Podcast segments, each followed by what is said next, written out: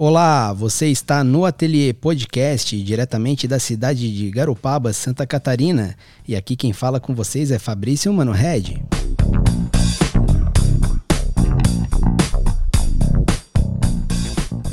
Hoje o ateliê recebe a visita de Misael Furtado. Iru! Estamos aí, cabeça, vamos nessa. E aí, Misa, como E é que aí? tá, meu querido? O que tu me contas? Tudo certo, estamos aí numa ótima época do, do ano, que é o verão, e curtindo uma chuvinha de vez em quando. E Verão chuvoso, né? demais, né? Que loucura. Então, Misa, é, o Misael é um, é um pluralista aí das artes, né? Professor de capoeira, músico. Vamos falar um pouquinho de música aí do, do grupo que ele faz parte e também das aulas de capoeira. Se apresenta um pouquinho aí, Misa, pra gente poder te conhecer um pouquinho melhor. Bom, é, meu nome é Misael Furtado, como o Fabrício falou aí no início da. Né? Eu moro na, no bairro da Palhocinha, eu me criei ali, é, tenho 35 anos, tenho uma filha de 13 anos já. A Alice já tá, pô, adolescente, cara. É, passa rápido. Muito, passa rápido. muito. E, bom, minha família toda é daqui. Eu tenho mais quatro irmãos, duas irmãs e dois irmãos. É, bom, tem envolvimento com capoeira, com banda de rock. E é isso aí, um pouquinho do que é do que eu sou, assim, né? Atualmente eu tô fazendo função de verão, assim, que é um trabalho que eu gosto bastante também, mas é um ativista ecológico aí também. também, também. A gente se envolve, eu acho que tem que, tem que ter o lado do cidadão também, né? Envolvido na, na comunidade. Né? Com certeza. Mas, ô Misa, me fala um pouco aí do grupo que tu faz parte, né? Que é o Eletromotriz, né? Ele tá parado em off agora, como é que tá os projetos? Me fala um pouquinho do, do não, o estilo de trabalho que vocês fazem, que vocês buscam, né? Bom, a Eletromotriz, ela começou é, por uma ideia do Dudu, que ele é o guitarrista, né? É, na época a gente trabalhava junto e, e aí ele me convidou para essa... Minto. Ele começou, é, a gente começou a, a Eletro já depois de ter uma, já de ter um envolvimento com banda, né? Porque a primeira banda que eu me envolvi, na verdade, foi a Jack Jolly, que né, foi aí quando a gente estava trabalhando junto na fábrica de óculos. Eu trabalhei na fábrica de óculos por nove anos e três meses. Então eu conheci o Dudu lá, é, mais, mais lá na verdade, né? Porque eu já conhecia ele de vista, então a gente se aproximou, a amizade ficou bem mais forte lá. E aí ele, ele tinha recém saído do- de uma banda que era ele, o Jonathan e o Fabiano, que era. Putz, agora eu esqueci o nome. Ah, bom. E. Dudu, me desculpa aí se tu tá escutando isso aí. Ah, o Dudu já foi. Johnny Fuck Harder. Johnny Fuck Johnny eu- Fuck Harder. Eu, eu ia chutar Johnny Fuck É, Harder, mas eu então. fiquei naquela dúvida. Porque, na verdade, o Dudu ele já trabalhou com várias bandas. o O próprio MBG, eu acho que Ele tocou, também né? participou. Ele também participou. É um Não, artista Dudu, nato demais, demais.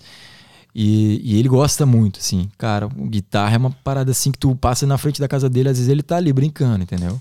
É uma coisa que tá no sangue, assim mesmo. Então ele convidou na época, a gente começou assim, bah, na garagem assim mesmo, né? Até o Dalvan, o Dalvan também participou no início. Aí o, início da Jack Jolly. Até teve uma, uma- teve uma etapa da, da Jack Jolly que o Licínio fez parte também, que o Nossa. Licínio, pô, Dudu é um cara que também gosta muito do Licínio e se espelha muito no Licínio. O Licínio é um grande artista também. O Licínio é um cara que inspirou muita gente, inclusive Demais. eu, né? É, demais, Sempre é um me inspirei cara- no trabalho dele. É demais, o cara é demais. Tanto é que eu já te falei pra, pô, fala com o cara. Vamos trazer o é Licínio. Se ele, se ele aceitar o convite, já tá Vai ter aberto. que aceitar. O Ele, Licínio o tá- Dudu também, o próprio Exato, Dalvan, acho que exato, ele tá. exato. Dalvan, que é filho do nosso querido Manuel Constante. né? Sim. Tá tudo em família, tudo Tá gente vendo? boa. Exato. E aí, cara, foi muito legal essa fase inicial. Jack Jolly, ela teve até um início mais punk, aí depois passou meio que hardcore, porque a gente, a gente se juntou com dois caras lá da, da, da, da Pinheira, né? Nessa fase foi mais hardcore, a nossa banda, a Jack Jolly, né?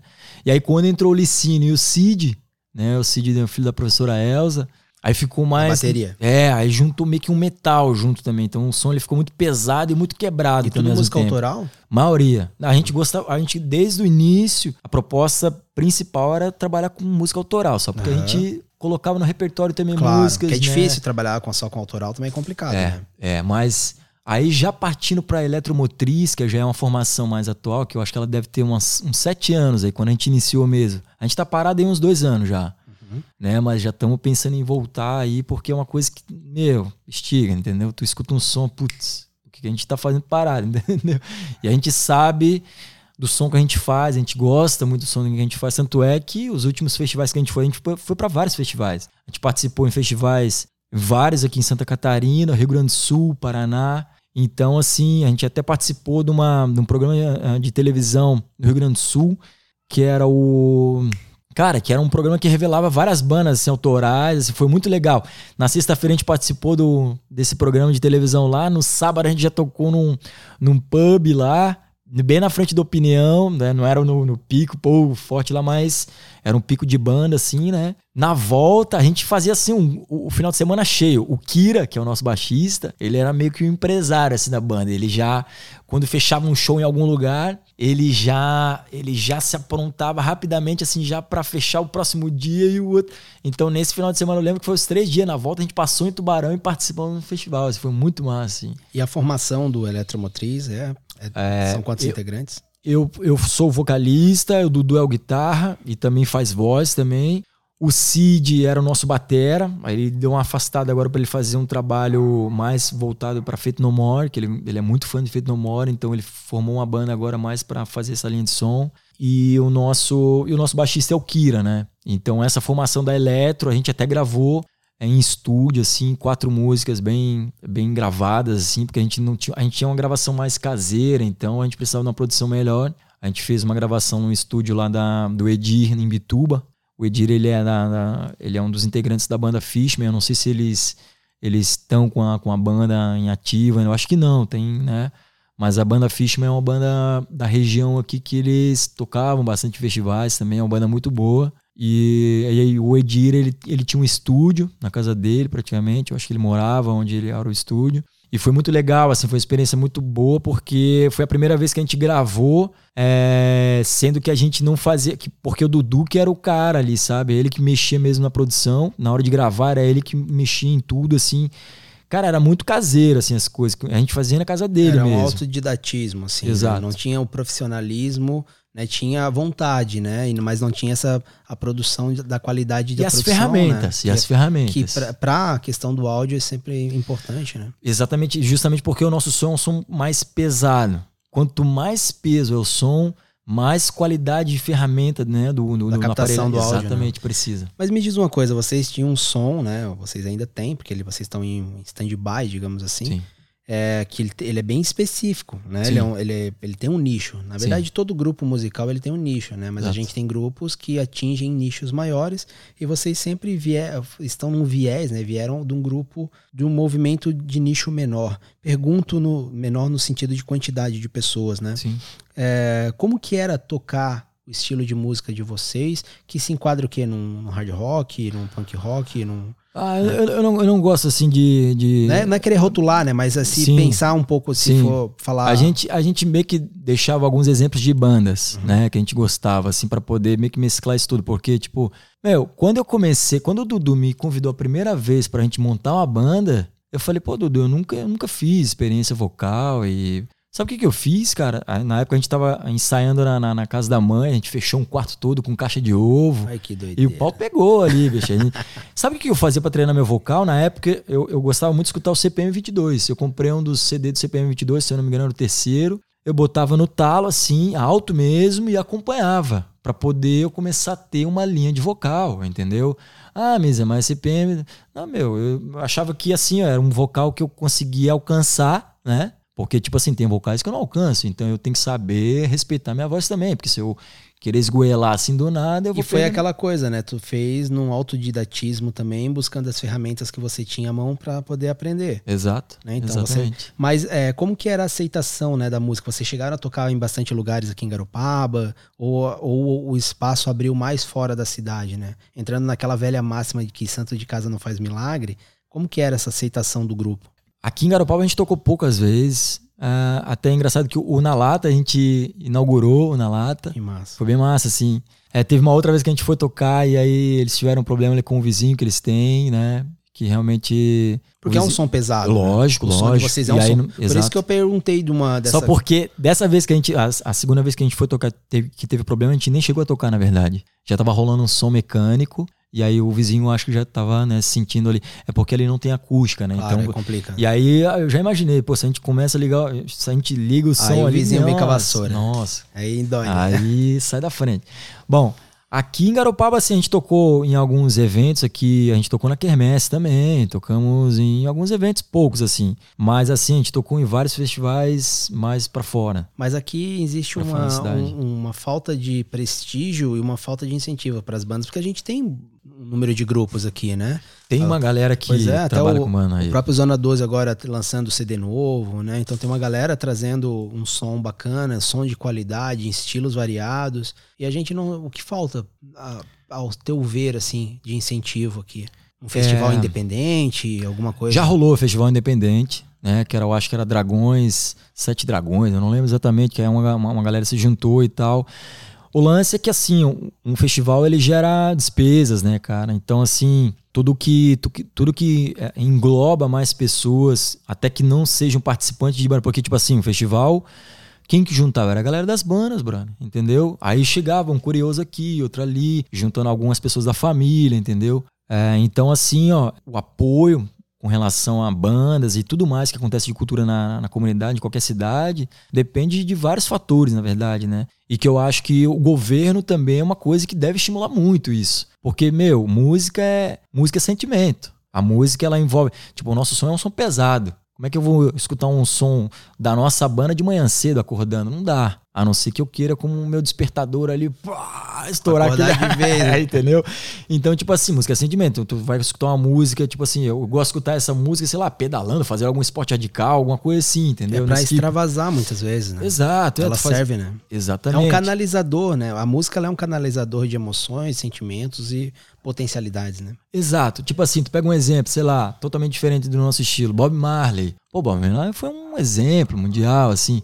Vários artistas aí, entendeu? Que, né, é música, brother. E essas Sim, pessoas, é, a, a vida dela, a vida delas era música, através da música. Então, assim, aí quando a gente passa ali pra questão autoral, que é o, a- o nosso foco maior, assim, o, o, o- o- a pessoa que fazia as letras, ele é o Dudu. O Dudu, cara, o Dudu, assim. Por isso que eu te falo trazer ele aqui, porque é um cara, ele é muito criativo, assim, sabe? Ele é um cara que eu tenho um carisma muito grande, eu tenho ele como irmão, assim mesmo. E é um cara que me inspira muito, porque ele é um cara 100% ativo, assim, sabe? Ele tem muita ideia, né? Tanto é que hoje ele- o trabalho dele, cara, é fazendo esses vídeos, assim, de. Ele tá trabalhando, se eu não me engano, com o Paik, né? Acho que tem Com a algum- esposa do com a Paik. esposa do Paik. Isso, Isso, ela, isso. ela é youtuber, like, né? like marketing. Muito legal. E ele Não, que faz as edições, ele, cara, ele é muito casca grossa. É, eu, assim. fui, eu soube disso porque eu recebi a visita do pessoal do Zona 12 aqui pra fazer aquele desenho da capa. Uhum. E ele falou que o Dudu tava trabalhando. Sim. E eu, pá, eu acho que assim. E muito, a, tá a trabalhando ideia, bastante. é, a ideia desse espaço é justamente a gente conseguir abranger né, um, um grupo de pessoas que queiram vir falar. E eu acho que isso é bem bacana.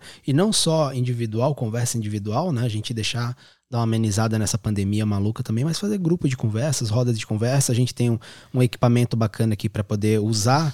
Eu acho que a gente precisa, se é um espaço, um espaço que independente, né, é um espaço independente, é privado, então a gente pode fazer acontecer. A gente precisa disso, né? Perfeito. E me diz uma coisa, como que a gente pode acompanhar o som de vocês? Se tem redes sociais, se dá para ouvir o som de vocês em algum lugar para quem tá nos ouvindo? Na SoundCloud tem quatro músicas, assim, quer escutar o som com qualidade, são, tem quatro, a gente tem quatro músicas gravadas, né? Que foram aquelas gravadas no estúdio. Isso, em Bituba lá com o Edir. Então, assim, se tu procurar, é, se tu colocar, na, no, sei lá, no Google ali, SoundCloud, é, Eletromotriz, aí coloca o nome de uma música que eu posso citar aqui, Serial Killer, que é uma das músicas, até que o Dudu escreveu através de um seriado que ele viu, que é o Dexter. Ele escreveu a música através desse seriado, né? Que ele se inspirou nesse seriado. Sim. Então tem Queda Livre. É...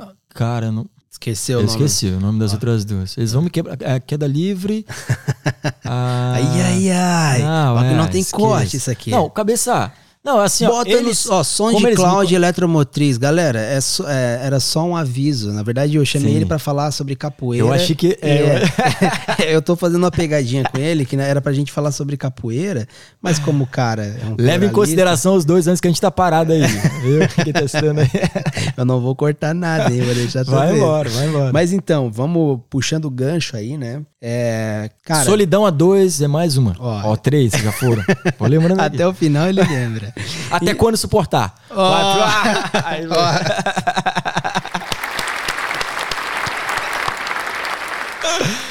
Mereceu uma palma aqui. Mas então, Miss, é o seguinte, cara. É, o trabalho que tu vem fazendo é, na cultura da capoeira em Garopaba, né? Tu é uma pessoa que, que desenvolve ali na Palhocinha, ali no teu, no, teu espaço, né? Tu tem uma escola ali, que é bem na frente da escola da Palhocinha, ali Isso. na pracinha. Escola né? Jandira, né? Isso. Tu vem de uma escola também que é do Paulo Fortes, né? Isso. Que eu, eu fiz aula com o Paulo Fortes, eu tava falando pra Tim Off aqui, né? Quando ele fazia aula gratuitamente na, na pracinha. Sim. Né? E eu lembro que tinha uma, um, uma cena bem. que me remete muito a essas aulas, porque uma vez eu cortei meu joelho com uma faca e, eu tinha que ir pra capoeira. E, cara, normalmente a gente usava calça branca, né? Claro. E o posto fica bem na frente, assim. E eu, eu só botei uma faixa Pô, sempre tive muito receio de agulha, essas coisas, não curtia, né? Aí eu, eu era criança, tal, levei a, enfaixei a perna, o joelho e fui com a calça lá para fazer aula de capoeira. Pô, cara gingando e tal. Como eu, abriu, né, cara? Sim. Tava aberto, imagina. Pô, a calça começou a ele ver um pô, tu se machucou, vai lá, vamos ali fazer um ponto. Não, não, tô legal. Falava pro pau. Não, não, eu tô legal, cara. Vamos ficar tranquilo, que, né? Eu me segurando ali para não cair duro, né? Mas, cara, mas é, eu me lembro muito bem disso, assim, que era uma, que era uma aula aberta a público, assim, e ele fazia na frente da telefônica ali naquele Ele fez muito isso. né, que a, que a, a, a, praça ali ela tinha uma outra configuração, né? Ela era um pouco Sim. mais plano, gramado. E a gente ficava ali bem na frente da telefônica mesmo. O grupo achava bem legal, né? O Paulo Fortes era um professor muito querido aí, né?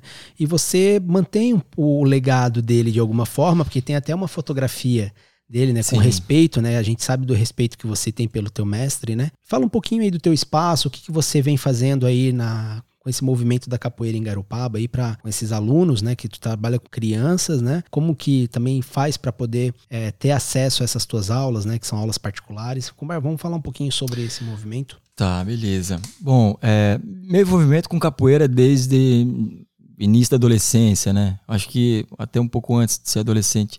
Não lembro exatamente. Eu sou muito ruim pra data. Assim, eu tava rindo um pouco ali com relação ao nome das músicas. Eu sou muito ruim com o nome, cara. Eu esqueci, às vezes, as letras na hora do show, assim. Então, por isso que às vezes até eu deixava a letra na frente, só pra você ter uma ideia. Tá? Então, assim, ó. Quem, quem me conhece sabe que isso é normal. eu vou falar, ele fica gritando lá, às vezes o cara tá. tá, tá, tá e como era música autoral, pô, a gente tava ainda, né?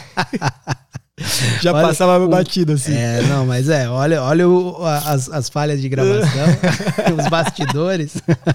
Bom, o início da capoeira foi muito legal, cara, porque era uma fase assim que a gente não tinha muita atividade em Garopaba, né? Então quando a capoeira chegou, é, ali na Palhocinha, é, justamente na frente de casa, ali na verdade era Antônio José Botelho, nome da escola né? Antes de ser Jandira, Antônio José Botelho, eu estudei nessa escolinha. E ali foi o início, né? Só porque, assim, ó, a minha família é evangélica, né? Tinha uma senhora uh, que morava próximo da gente, que era a dona Rosa, que ela era batuqueira, né? Ela fazia uh, uns trabalhos meio que de religião, assim, né? E aí, tipo assim, isso meio que quebrava um pouco, assim, a, a, a minha a minha presença na capoeira, no caso, né? Porque, tipo, como na capoeira tem o lance do, do tambor, o atabaque, né? Isso teve um pouco de impasse assim com relação à, minha ida para capoeira. Mas fora isso, cara, foi muito legal, porque pra gente era uma, era uma coisa muito diferente, né? Que me, pô, mexia o corpo, tinha salto, tinha uns movimentos muito legais.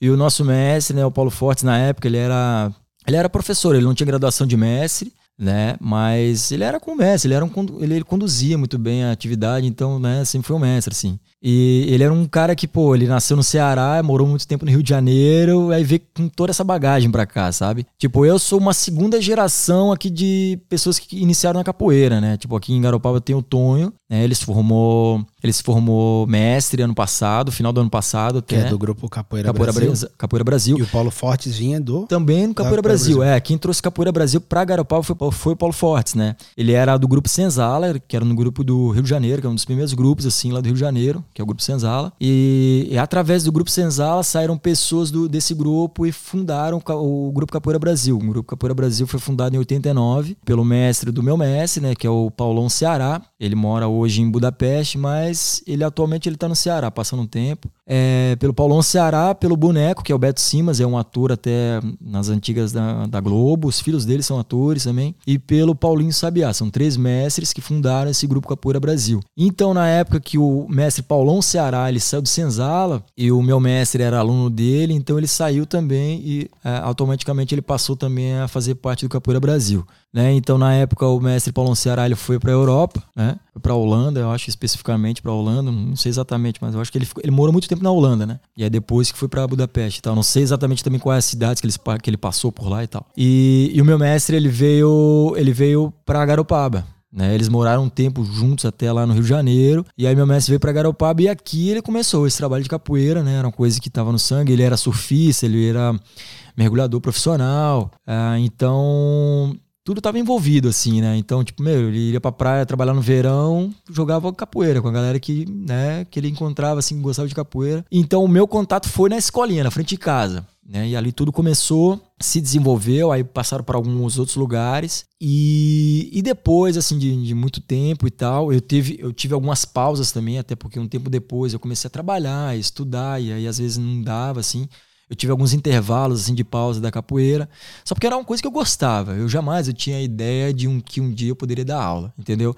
Só porque isso é uma consequência, principalmente quando tu oferece isso para uma criança. Por isso que é tão importante tu oferecer para uma criança uma coisa que, é, que faz bem né? Que a capoeira sempre me fez muito bem, fisicamente principalmente, né? E, e, e, automaticamente faz mentalmente também, né? Sem tu querer, ela te faz muito bem. Ela envolve música, ela envolve toda a movimentação, sabe? Ela, ela envolve a, a, a o, o, formato teatral, porque a roda é um teatro, bro. Né? Teve uma vez que eu escutei em algum em algum em alguma em algum vídeo assim de capoeira um cara um cara falar e é realmente isso. A roda de capoeira é um teatro. Ela vai ser uma uma boa roda se tiver bons atores, né? As duas pessoas que estão ali jogando, a bateria que estiver tocando. Então tudo isso faz com que tenha uma boa roda de capoeira. As pessoas que fazem o bom trabalho, né? A gente tinha um movimento grande de capoeira é, pouco mais no passado, porque hoje a capoeira de rua ela ficou um pouco extinta, assim. Tu não vê muito aqui, pelo menos no centro que a gente tem o pessoal daqui do Capoeira Brasil, né, do Tonho, ali o grupo deles, eles faziam muitas apresentações no verão, ali na Orla, né? E eu acho que depois que fizeram até a reforma da Orla ali, eu, eu acho que não, não vi mais. Eu vi um ano ou dois, eu, eles fizeram, mas tinha constantemente, né?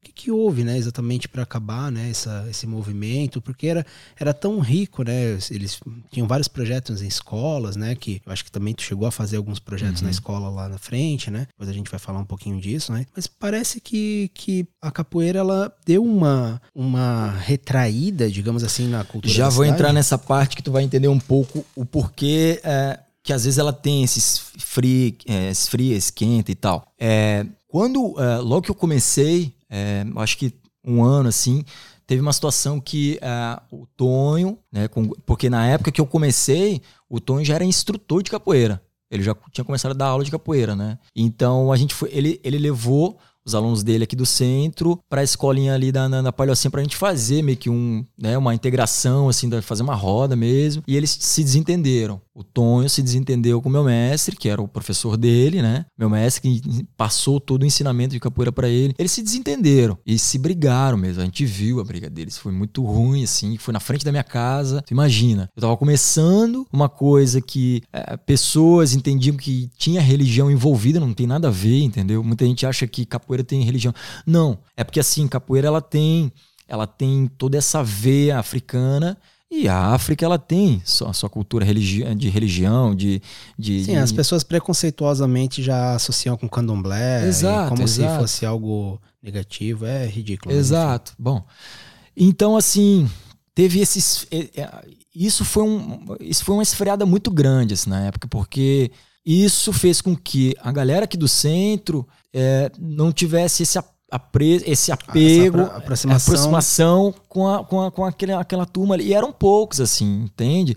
Então, esses esses detalhes assim que vão dando essa esfriada às vezes. E aí vai esquentando quando? Quando você foca em realmente fazer um bom trabalho e quer realmente fazer.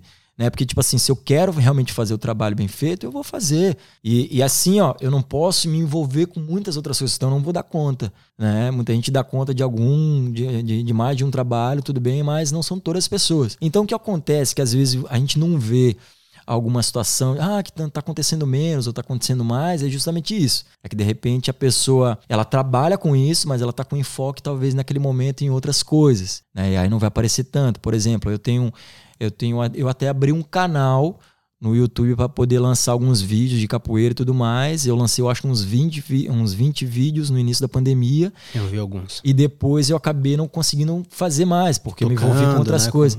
Exatamente. É, não. Eu fiz mais para poder lançar um material para a escola que eu atendo. Uma das escolas que eu, é, a escola, a única escola que eu atendo que é Buriti, né? Fora o meu espaço, que é, na, que é da Terra Boa, a minha escola de capoeira, que é na Palhocinha, que é a Terra Boa, casa de capoeira. Eu atendo também uma escola particular que é a Buriti. Então, assim, como, quando entrou a pandemia, né, eu não tive como, né, como a gente atender presencial, eu fazia esses vídeos. E aí eu quis fazer um trabalho de edição bem legal, porque quando você vai fazer um trabalho para crianças, você tem que fazer com que ela fique fisgada ali e, e, se, e se interaja. Assim, e esses vídeos ainda estão na internet? Então, tá no YouTube. Tá acesso livre? Sim, acesso pra, livre. Para buscar, a gente como é Misa Terra Boa. Misa Terra Misa Boa. Terra Boa, é o, é o nome do canal lá. Né? Porque aí envolve, às vezes eu coloco algum vídeo, assim, teve uma, teve uma vez que eu fiz uma trilha lá pro Rosa, a pé mesmo, aí filmei tudo. Então eu não coloco só coisas de capoeira, mas a maioria é de capoeira, né? Tem uns, tem, a maioria de trabalhos são de capoeira, com certeza. Então, assim, é, então é isso. É porque tudo é momento. Tipo, exatamente nesse momento do verão, eu não tô trabalhando com a capoeira, mas é logicamente que eu estou estudando, eu vejo que, que eu, como é que eu vou entrar para engrenar de novo né, no decorrer desse ano. Né? Porque, tipo, agora, início de março, eu já volto a atender a Buriti de novo. A Buriti vai voltar já, é, ela conseguiu voltar às aulas agora final desse ano passado. É, a Curupira, não sei se as pessoas que estão escutando aí, é, a Curupira parece que ia fechar a escola, aí a Júlia conseguiu o espaço da Curupira, porque a escola da Buriti era lá em Areia de Palhocinha. A Curupira é aqui no, no Galeão, né? No Ambrósio aqui. Não sei como é que chama, acho que ali é Ambrósio, né? Ambrósio. Onde é o Galeão. É o Galeão, Galeão. Galeão. A Curupira era no Galeão e a, e a Curupira ia fechar, se não me engano. A Júlia que me falou, a Júlia é a diretora da Buriti, né? E eu atendo a Buriti já. Esse ano que passou já seria o terceiro ano. Então eu já tenho um apreço muito grande, assim, eu junto com a Júlia, assim e tal. A gente já tem um envolvimento muito legal, né? E foi assim, foi, foi muito natural, né? Ela me convidou porque ela tinha visto meus trabalhos e tudo mais. Por quê? Porque quando a gente foca e quer fazer um trabalho bem feito. É porque assim, ó, é uma volta muito grande, né? O papo aqui seria muito longo aqui. Mas assim, eu, eu tenho uma. Eu, eu gosto muito de trabalhar com criança. Não é que eu não, não é que eu não gosto de trabalhar com. Eu gosto de trabalhar com adultos também, até porque eu, eu gosto de jogar capoeira. E eu não vou jogar minha capoeira mesmo com criança, né? Vou jogar, fazer movimentos, logicamente capoeira com criança, mas o meu jogo mesmo é com adulto, assim, mas tem crianças que são fera, viu? Tem crianças aí, pô, já trouxe criança num, pra, pra evento. Bom, tem várias crianças, na verdade, hoje em dia que são muito bons de capoeira, assim. Tanto meninas quanto meninos, assim. Mas eu digo esse início, né? Essa introdução da criança na capoeira. É um Também trabalho didático, totalmente. né? É um trabalho totalmente que você tem que é muito pedagógico, né? Exato. É totalmente diferente do que o enfoque da capoeira, os movimentos da capoeira. Eu nem falo muito assim, ah, vamos fazer um movimento da capoeira. Não, vamos, sei lá, vamos brincar, vamos, ó, vamos fazer esse movimento aqui. Aí, aos pouquinhos, eu vou falando. Ah, esse movimento aqui ele tem um nome. Sabe, como é que é o nome? Aí tu vai percebendo o envolvimento da criança. E aí tu vai colocando os detalhes reais da capoeira, né? É lógico que quando você chega para uma aula, você já chega com um instrumento, você já chega com uma roupagem da capoeira, então tudo isso já engloba, já faz o mundo da capoeira, né, para criança. Quando você vai fazer a aula numa escola assim, elas estão mais ligadas em várias coisas, né? Tipo, no meu espaço é exclusivamente para capoeira, então é diferente, né? E as escolas municipais aqui, elas nunca tiveram uma, um, uma atenção para levar para as escolas? Eu percebo que tem uma atenção muito grande, cabeça. E assim, é, principalmente o lado dos professores, né? Eu percebo essa. Tanto é que eu visitei várias escolas. Eu, eu, eu, tenho registro de, de, de, apresentações em várias escolas, né? Eu, eu fui na escola do Siriu, eu fui na, na creche lá do Macacu, eu fui na Encantada, eu fui no Campo Duna, no Colegião do Centro. Eu fiz apresentações em vários lugares, do, do Ambrósio. Então, assim, há mas sempre com apresentações esporádicas. Exato. É, é, não exato. tem um trabalho como tu faz, por exemplo, na Buriti, né? Para nessas escolas. Não, não. Porque seria legal, né? Eu,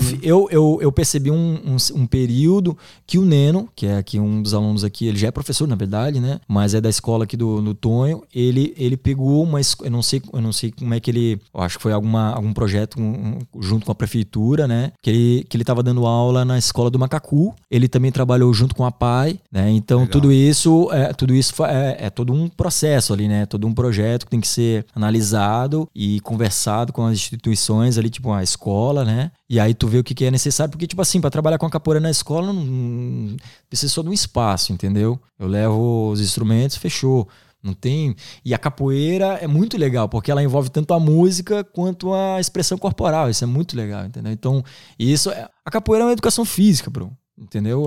Tipo, a gente a, a, a capoeira para adultos, a gente faz toda a parte de alongamento, aquecimento, né? O aquecimento envolve um pouquinho de alongamento, né? Principalmente o final da aula, principalmente para o adulto, é mais alongamento que a gente faz, né? Para poder, né? Esticar mais a questão do, do, a parte dos músculos e tal, né? Então assim é muito mais física, né? Quando tu faz uma aula para um adulto. A criança é muito mais brincadeira. brincadeira. Tu envolve várias brincadeiras que a gente faz na rua, assim, às vezes. Tem uma questão muito de, de educar também, né? A vez de você entrar na roda, né? Exato. Tem todos alguns, alguns momentos ali com que tu. E, e esse é um detalhe que pra criança tu vai passando muito aos poucos esses detalhes. É muito sutil. Pro, é, pro adulto tu passa todos esses detalhes, assim, tu consegue passar, sei lá, no mês, assim. E aí tu vai desenvolvendo. Porque a capoeira, ela precisa de muito tempo para realmente tu te enroupar nela, assim, sabe? Não é. Muita gente acha que, ah, não, fazer uns dois movimentos, tô jogando capoeira. Não. É a mesma coisa que tu é, começar a dirigir hoje, tu aprendeu hoje.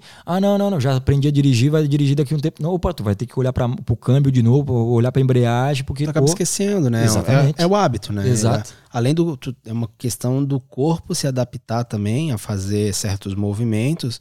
E se você não tem o hábito de fazer aquilo recorrentemente, você acaba perdendo a, a, o próprio alongamento do corpo, né? Exatamente. Porque tem existe uma limitação para certos movimentos. A gente tem uma elasticidade corporal, Exato. uma musculatura que ela. E é um detalhe que a pessoa que ela instrui, né, que ela passa ali a atividade, ela tem que observar individualmente cada, cada, né, um. cada, cada, cada, detalhe que a pessoa sofre ali. Ah, eu, eu sofro mais uma dor aqui nessa perna.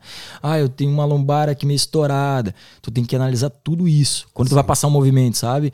Eu atendi agora na pandemia minha sogra. Minha sogra tem 65 anos, bro ela, ela tem sobrepeso, então eu tenho que saber os detalhes dos movimentos que eu vou passar para ela. E tipo assim, não é movimentos que eu faço, não, eu trabalho até mais parte física suave do que realmente movimentos da capoeira em si. Com certeza. Entendeu? Tu tem que analisar isso. Tá, e, e agora durante o verão, você não tá, você, o espaço tá fechado? Tá fechado, né? É. E como que a pessoa que deseja colocar o seu filho, né, alguém que queira fazer aula com você, porque você, independente de você ter esse foco em crianças, né, que gostar de trabalhar também com crianças, é, você dá aula para adulto, Sim. né? Você provavelmente Sim. tem os horários lá, né, assim, de, de atendimento. Como que faz para essas pessoas chegarem até você, né? Elas podem entrar em contato via rede social. Como Sim. é que funciona essa? Na rede aulas? social é, tem a página é, eu uso o Instagram e Facebook tanto para a página da Terra Boa, né?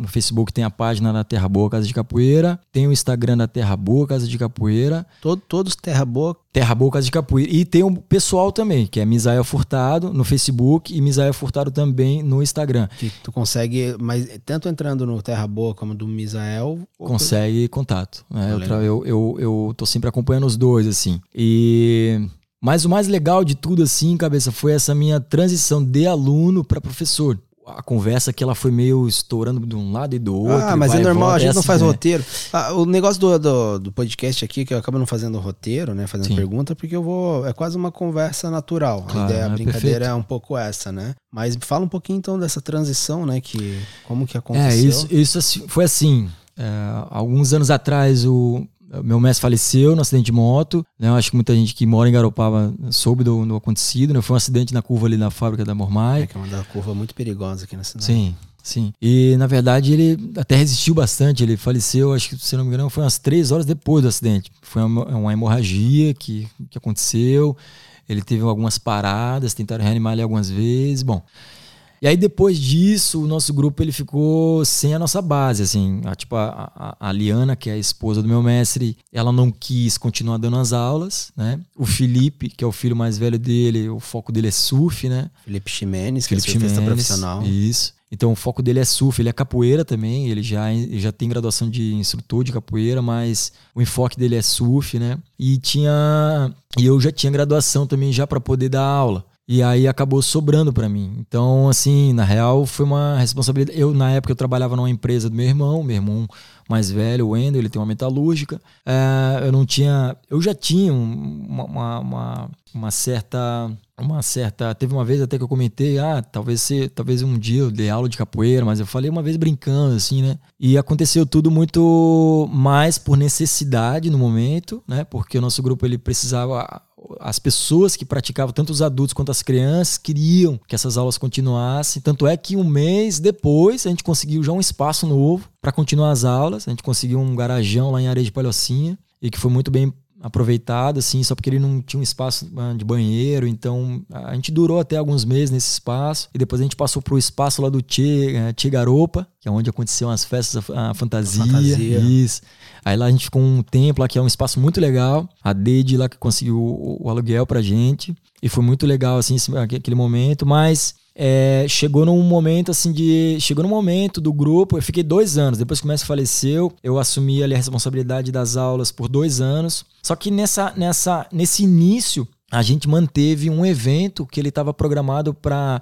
Ele faleceu no mês de setembro, no início de setembro, e ele tinha um evento programado para novembro. Aí a gente conseguiu manter esse evento, a gente fez até esse evento lá na Montanha Encantada e a gente, na real, adiou um mês, a gente fez ele em dezembro e quando, depois que a gente fez esse evento, teve mais um aluno do nosso grupo, que é o Eduardo, ele conseguiu uma graduação também para poder dar aula, então a gente conseguia fazer um revezamento ali.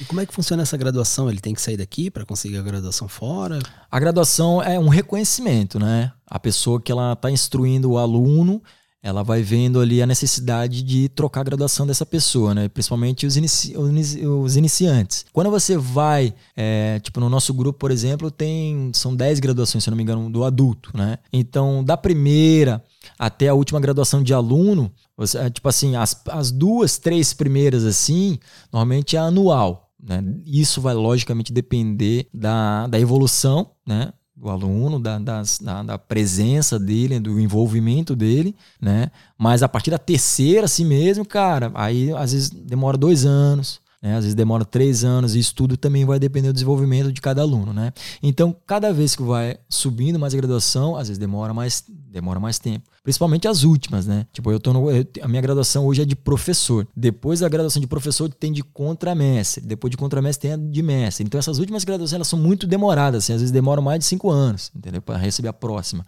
E tudo isso, ela requer um reconhecimento de pessoas que fazem parte da capoeira. Só porque a capoeira, ela tem duas, ela tem duas veias aí. Ela tem a capoeira estilo Angola e a regional. E na verdade são, na real são três. Eu diria que são três, porque tem a Angola, que seria um estilo mais essa capoeiragem de rua, que ela se desenvolveu na rua, que é uma capoeira mais devagar, mas ao mesmo tempo ela tem movimentos ágeis também. É, e na época que a capoeira. É, na época surgiu né, um, um, grande mestre, que são. Assim, ó, na capoeira tem dois ícones, que, que, é o mestre Pachinha e o mestre Bimba, né? O mestre Bimba, ele era um cara mais que ele gostava de luta. Então ele desenvolveu uma capoeira diferente, voltada mais para luta, uma capoeira mais rápida, com os golpes mais, né, de é, é para nocaute mesmo, porque ele gostava de luta, ele desafiava pessoas na época, né? Para ir para ringue, assim, tudo mais. Então ele desenvolveu uma capoeira que foi conhecida como capoeira regional. Né?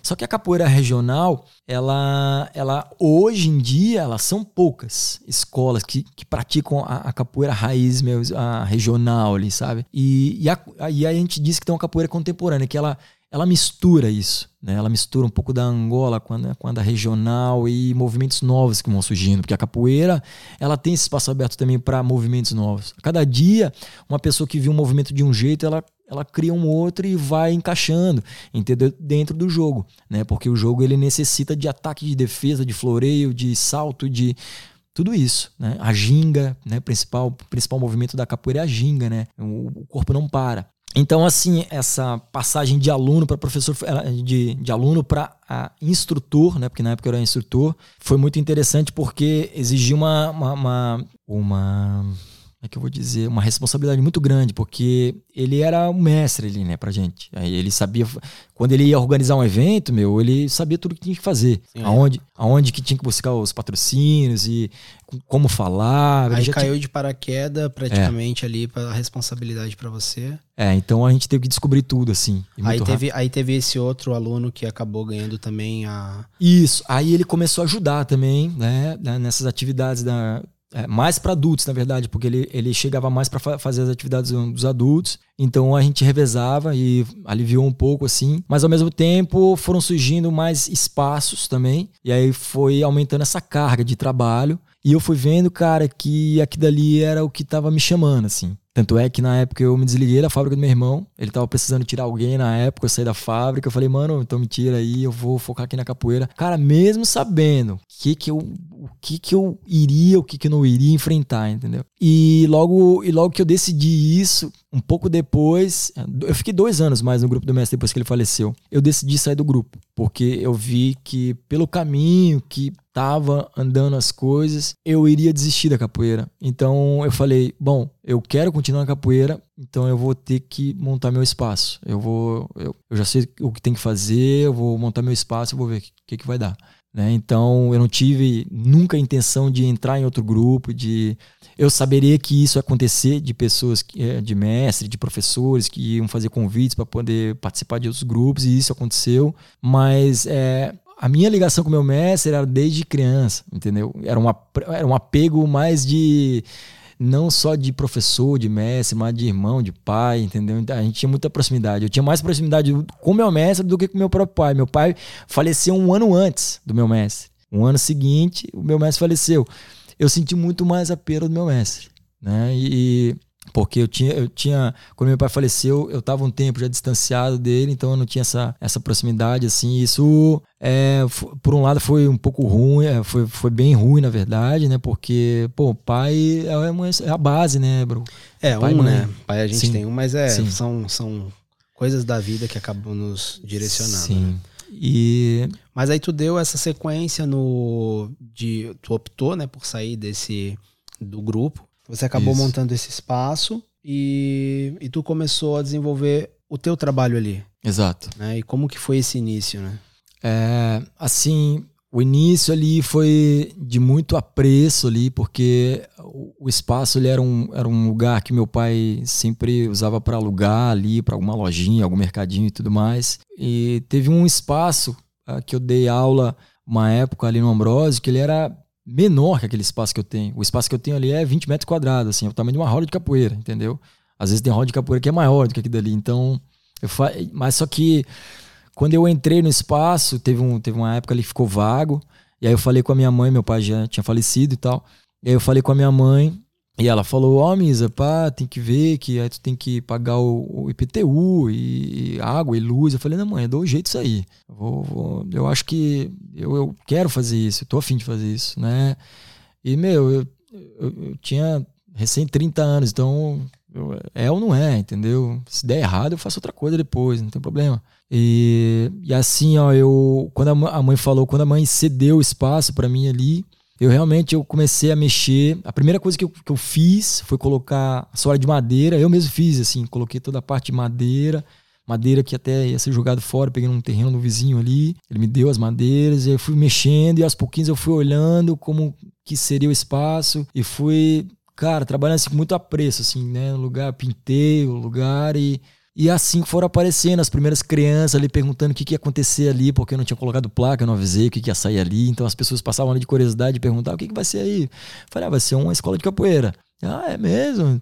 Vários amigos me falaram assim, cabeça, que, pô, tá, tu vai trabalhar com capoeira, tá, mas isso dá dinheiro? Eu falei, cara, eu, eu, eu, Eu tô porque eu gosto da parada. Eu sei que vai dar dinheiro porque assim é um trabalho. Eu vejo capoeira como trabalho. Tem mestres de capoeira que ganham muito dinheiro, entendeu? Não vai ficar rico, mas pelo menos feliz fazendo o que tu gosta Exatamente. de fazer. Exatamente. Eu, não, eu, não, eu não tenho pretensão de ficar rico jamais, é, rico de dinheiro. Eu, eu sou rico por natureza, cara. A gente mora num paraíso, entendeu? Quem mora em Garopaba e não percebe isso é, sei Com lá, não, acho que não, não bate bem, assim, porque e então, assim, pô, a gente já mora num lugar legal, assim, o que, eu preciso mais? Eu preciso só trabalhar com a coisa que eu gosto, assim, ponto final, né? Eu trabalhei, pô, eu trabalhei no mercado Silveira de cartazista, peguei o lugar do Mael lá, ele assim, ah, mas quer trabalhar de carteira assinada? Eu falei, quero. Foi bem na, na época, assim, de, de verão, né? Aí ele assim, ah, então tu vai ter que aprender a fazer cartaz. Ele me passou todas as manhas de cartaz, ele, eu fui cartazista do, do Silveira por dois anos. Aí depois eu passei pra fábrica de óculos, lá ele era meu chefe. E lá eu fiquei, pô, nove anos, cara, trancafiado na sala de pintura, assim. Eu falei, cara, não, não, não quero mais isso. E aí depois eu fui trabalhar na fábrica do meu irmão, eu fiz um curso de mecânica industrial lá no Sedup, porque abriu um setor na fábrica de óculos na época de ferramentaria, e aí eu meio que tava afim de sair da sala de pintura pra, sei lá, e aí não deu certo. E aí meu irmão já fez o convite para trabalhar na empresa dele, que é uma metalúrgica, trabalhei lá um tempo, só porque não deu, porque Cara, assim, depois que eu trabalhei na fábrica de óculos, ali, ali eles têm muita questão da, de organização, limpeza, assim, e eu peguei muito isso para mim. E eu sempre fui muito organizado com as coisas, assim, eu gosto de um ambiente, assim, organizado, limpo, eu gosto, assim, porque isso te dá tempo para as coisas, né? Tu sabe onde é que tá as coisas. Está tudo organizado, está limpo, tá vendo, ah, tá ali, tá organizado, tipo aqui. Tá tudo organizadinho, né? Então isso te facilita, isso tu, isso tu não perde tempo, né? E, e quando eu cheguei na fábrica do meu irmão, tinha uma bagunçada, eu já peguei a vassoura no primeiro dia, eles ficaram assim para mim, eu falei, cara, pô, tem que organizar isso aqui. Eles trabalhavam por cima do material, eu falei, não, não, não, cara, a gente tem que organizar. E eu passei assim mais de meses, etiquetando tudo, limpando, organizando, botando na prateleira tudo certinho. Então, mas foi muito legal que eu aprendi com mexer com ferramentas que depois me serviu para fazer o meu espaço, entendeu? Todo o meu espaço foi eu que meti a mão nas máquinas e peguei, fiz tudo ali, entendeu? Eu fiz todo o espaço, não, agora ficou como uma sala de capoeira, agora eu vou abrir. E aí foram chegando os primeiros alunos, tanto criança quanto os adultos, e foi desenvolvendo. Tô, o espaço está aberto ali já. Esse já, esse já é o quarto ano, em maio, dia 1 de maio, agora vai fechar, vai fazer quatro anos, que tem um espaço ali. É pouquinho, mas já tem uma carga assim de energia bem massa, assim, cara. Já teve várias experiências bem legais, assim. Criancinhas, hoje já são bem maiores, tá ali? Tu, tu olha assim o crescimento. o desenvolvimento, Tu né? encontra eles na rua, cara. Pô, isso não tem preço, bro. Então, assim, tu fala assim, ah, preciso ganhar. Cara, eu Cara, tu ganha um elogio, às vezes, de uma criança, tu ganha um abraço apertado de uma criança. Uma sinceridade, tem. né? É, isso é demais, cara. E a partir desse trabalho que tu vem desenvolvendo, agora tu já tem mais alguns projetos em mente para trabalhar com a capoeira na cidade? Eu deixo isso vir muito naturalmente, sabe, cabeça? Eu não, é, é, é, logicamente que às vezes eu, eu, eu, eu traço assim meio que uma meta, né? Eu tenho uma base meio estruturada assim pro desenvolver do ano, mas é, atualmente assim eu não tenho algo diferenci, muito diferenciado, né, para fazer muito diferenciado do que eu já venho fazendo, né? É mas sempre continuidade. É, mas sempre surge algumas ideias massas, assim, tipo na pandemia eu tive que me readaptar. É, eu fiz vídeos, aula né? online, né? Eu não, assim, para mim não, não, nem se compara, nem se compara, entendeu? Dá para fazer aula, dá. Eu trabalhei tanto com criança quanto com, com adultos, né? Dá para trabalhar mas não nem se compara, né? Quando, tipo assim, tu, tu vê o erro ali e tu quer mostrar já o detalhe, tu encosta na pessoa, tu mostra ali como tem que ser o pé, o braço e tudo mais. E tu vai fazer isso na frente do olhando pro celular, e aí a pessoa tem que entender a forma que tu tá fazendo e se então tudo isso gera uma um... demanda é o tempo, até o desânimo mesmo, né? Porque não é a mesma coisa, não. né? O presencial é. é. um outro processo, né? Eu Totalmente que... diferente. E a, e a convivência, né? Eu acho que a questão de você estar num, num espaço de capoeira, o grande aprendizado é a convivência de estar com o outro, né? Exato. Eu acho que isso é o mais bacana, eu acho que é um desenvolvimento. Mas, Miss, isso é muito legal. Eu acompanho os teus vídeos, né? É, até eu, quando eu entrei em contato contigo, é, muito, né, veio por meio desses vídeos que eu tava vendo que tu tava fazendo com as crianças, que é um trabalho muito bonito, cara, é um trabalho muito bacana. Eu acho que quem puder conhecer, né, não só o espaço, que eu já pude estar presente lá no teu espaço, mas ver o trabalho, né, assim, agora tá fechado, mas dá para ver os vídeos para acompanhar. Sim. E quem é, desejar estar num espaço bem bacana, principalmente para criança, que eu acho que é um desenvolvimento infantil ali bem legal, porque tu trabalha de uma forma bem pedagógica Né? Eu acho que isso é bem bacana. E, e é isso mesmo. Eu acho que a gente vai seguindo na, nessas questões culturais em Garopaba, né? Tu faz música, tu faz capoeira e tu trabalha nesse desenvolvimento da cultura na cidade, né? A gente tem tantas pessoas aqui em Garopaba, né? Só fortalecendo aí que o Ismael, que ele, que ele comentou anteriormente, foi o, a gente já fez uma entrevista do podcast, né? Que é o Sim. Ismael Furtado, e que é uma pessoa muito querida também. Um abraço, Mael. E é aquela coisa, né, cara? A gente tem que trabalhar um pouco nesse desenvolvimento da cultura em Garopaba.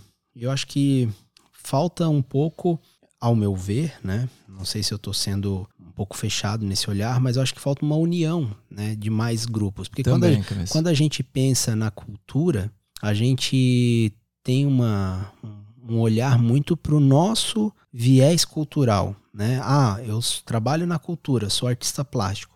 Aí eu acabo não olhando o artesanato, não olho a dança, não olho o teatro, não olho a capoeira, não olho a música, não a olho a gastronomia. o olhar amplo, é, é A gente tem, porque eu falo que a arte não é cultura, ela faz parte da cultura, Exato. não é a cultura em si. Sim. Né? Assim como qualquer outro viés, o artesanato, como eu falei, o teatro, a música, a dança, a própria capoeira, a gastronomia, tudo isso faz parte de, um, de, um, de uma caixinha chamada cultura. Sim. Eu acho que se a gente pensar em formar um, um fórum de cultura, né, mobilizar Sim. uma organização de cultura, é, eu acho que esse espaço aqui que a gente está criando, né, que é um espaço coletivo, né, ele é um espaço privado, né, particular aqui do ateliê, mas eu falo que é um espaço coletivo no sentido do convite das outras pessoas poderem estar aqui para falar. Sim. Né, eu até falei na, eu não sei se foi na entrevista que eu fiz com o Piarelli, né, que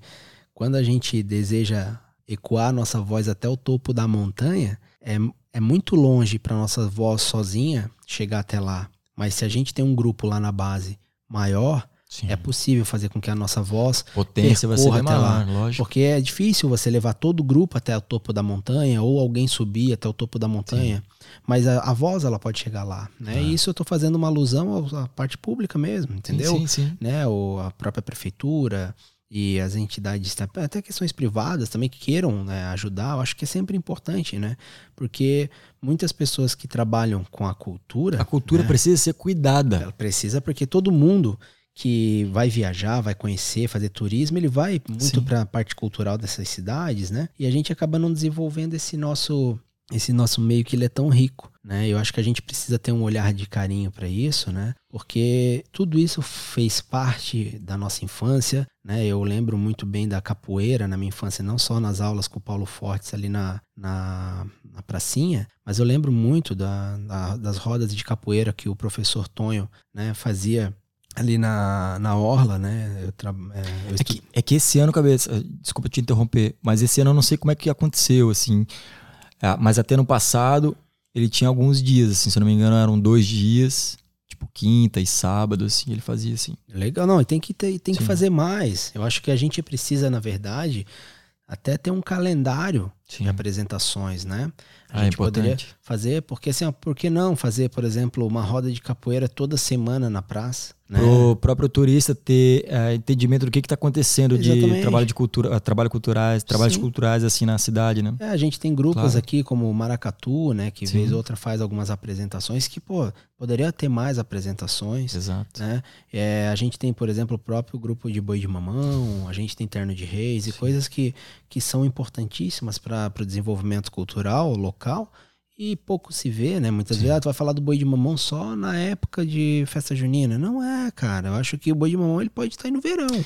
Sem contar, sem contar em pessoas que chegam também com culturas também que agregam também. É, a entendeu? cultura é híbrida, né? Exato. A, a, a, o grande barato da cultura, que ela, ela, ela tem uma hibridização, né? Ela Sim. tem uma mescla com as culturas que, que nos vêm, só que a gente tem um, um, um grande detalhe a pontuar a partir do momento que a gente fica absorvendo a cultura alheia e sendo muitas vezes até é, sobrecarregado com essa cultura, a gente tem que ter um, um olhar de cuidado para que a nossa raiz cultural não seja abafada. Lógico. Né? Porque a Sim. partir do momento que você abafa a tua cultura, você vai querer ser o outro. E Sim. não ser você mesmo. Não, exato. Tu, é. tem que, tu tem que manter a tua essência. Com certeza, Exatamente. a nossa base. Exato. Então a gente respeita a cultura que vem, a gente agrega, mas não é aquela coisa forçada para que a gente se torne alguém que a gente não é. é. Isso é bem importante de, de, de pontuar, porque quanto mais a gente desenvolver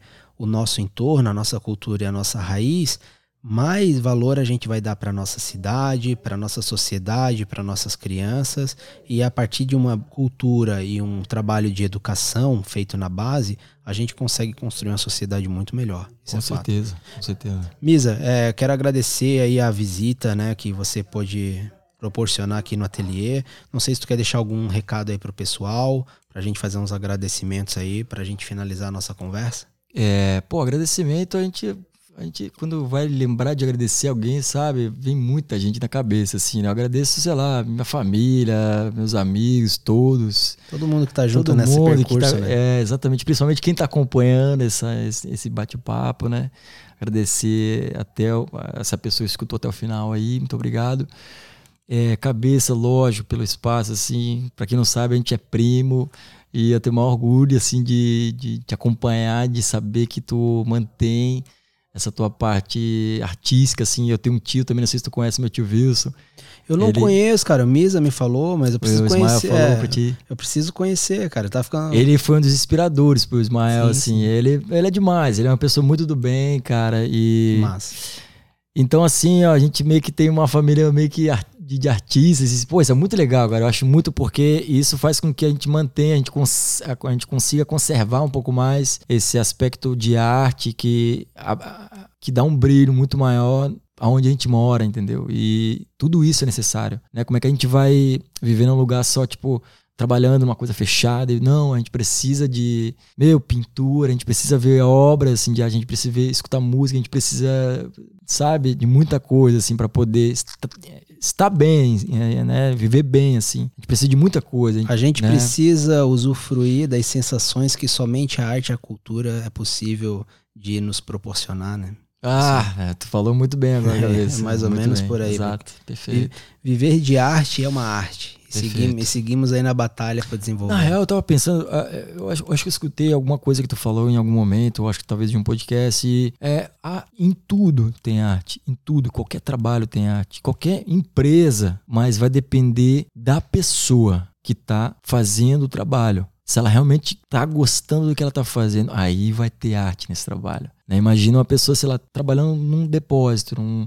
cuidando de uma coisa. Meu, aquele depósito ele vai ser legal, ele vai ser assim, muito bem representado por aquela pessoa se realmente ela trabalhar um apreço. É todo lugar ele é prolífero é. de felicidades a partir do momento que a pessoa esteja feliz fazendo o que ela Exatamente. se dedique a fazer. Exatamente. Né? De, a partir do momento que você está simplesmente pela obrigação é. e para fazer aí... parte desse sistema, né? Aí ele acaba sendo uma, uma sequência de frustrações. Exato. Eu acho que a arte, de modo geral, ela é um sopro de. Né, ela é quase um, um, um viés aonde você pode respirar fora desse meio. Né? Eu falo, eu, eu costumo falar que quando você está desenhando, pintando, claro que cada um dentro da sua área da, da, das artes, você entra num limbo porque existe a vida real aqui, o agora, Sim. que é um caos. Existe o, os sonhos, aonde você está dormindo e você entra num estádio de inércia.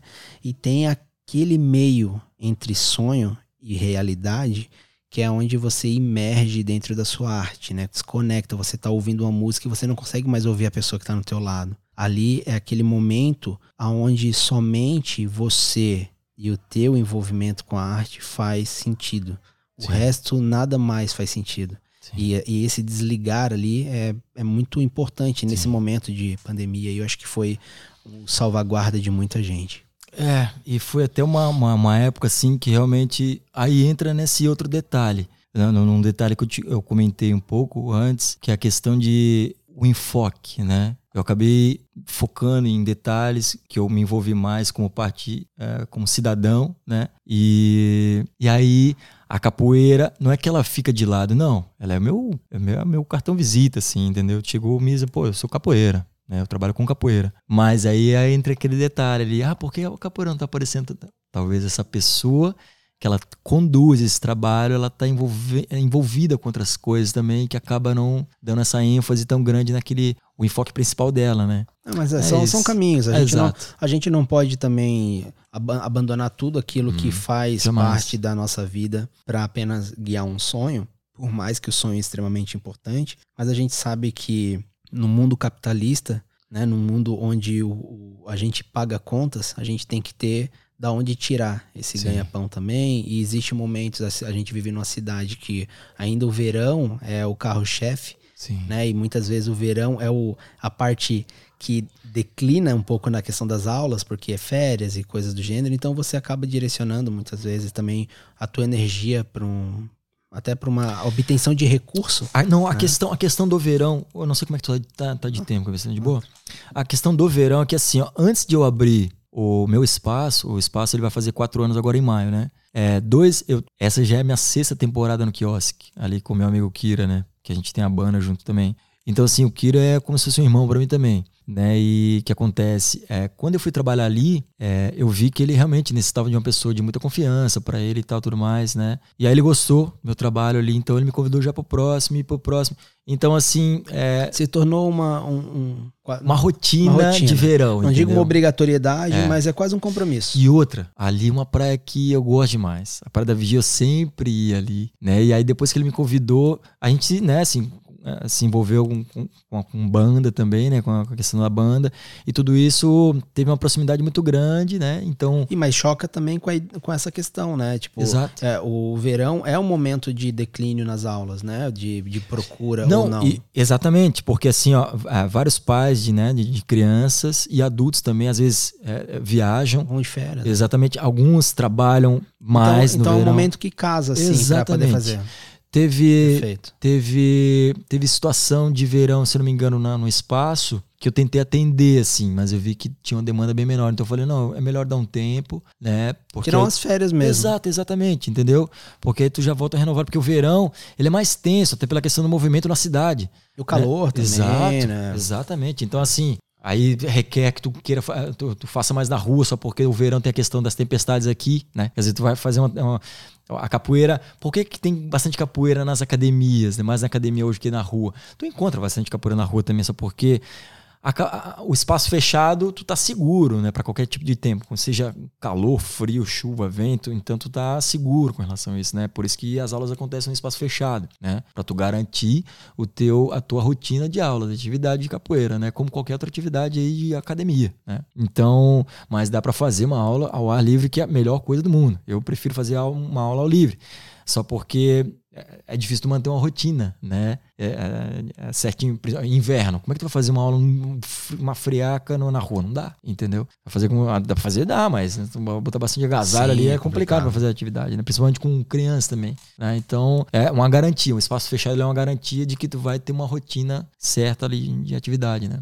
É isso. Massa, meu querido, é isso. Era, era pra gente Mas... fazer uma finalização aqui, foi mais, mais, mais, um meio podcast. Mas é isso. Obrigado pela, pela parceria de sempre. Tamo junto. Sabe que precisar de alguma coisa, a gente tá sempre à disposição. E é isso. Vamos tocar nossa vinheta para finalizar então aqui. Fechou, Gabi. Te agradeço muito aí. Obrigado mesmo pelo espaço e pela oportunidade. Tá muito legal, tô acompanhando os outros aí. Parabéns aí pela, pela essa iniciativa. Mais essa iniciativa, né? Tu tem, tu tem vários viés aí. Pô, isso é muito interessante. Tu é uma. Pô, tu é nato, né, bro? Tamo sempre. O negócio é a gente desenvolver juntos. Exato. Junto, nunca separado. É isso aí, Perfeito. irmão.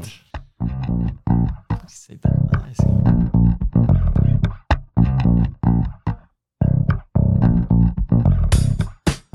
Obrigado por ter ouvido no Ateliê Podcast. Até a próxima.